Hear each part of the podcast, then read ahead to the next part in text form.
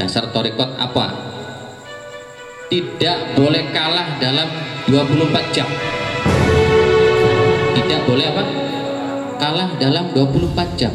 Kok seperti pertempuran kan ada kalah ada menang. Ya begitulah. Apa maksud saya?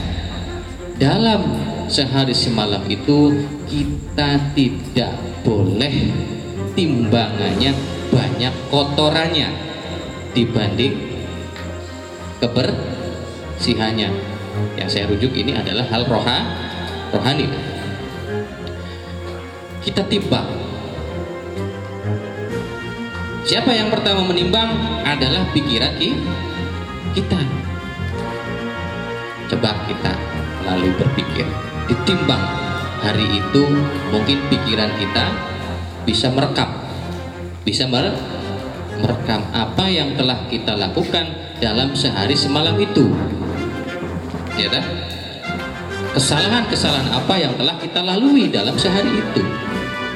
Dan juga pembenaran-pembenaran apa yang telah kita lakukan dalam sehari semalam itu.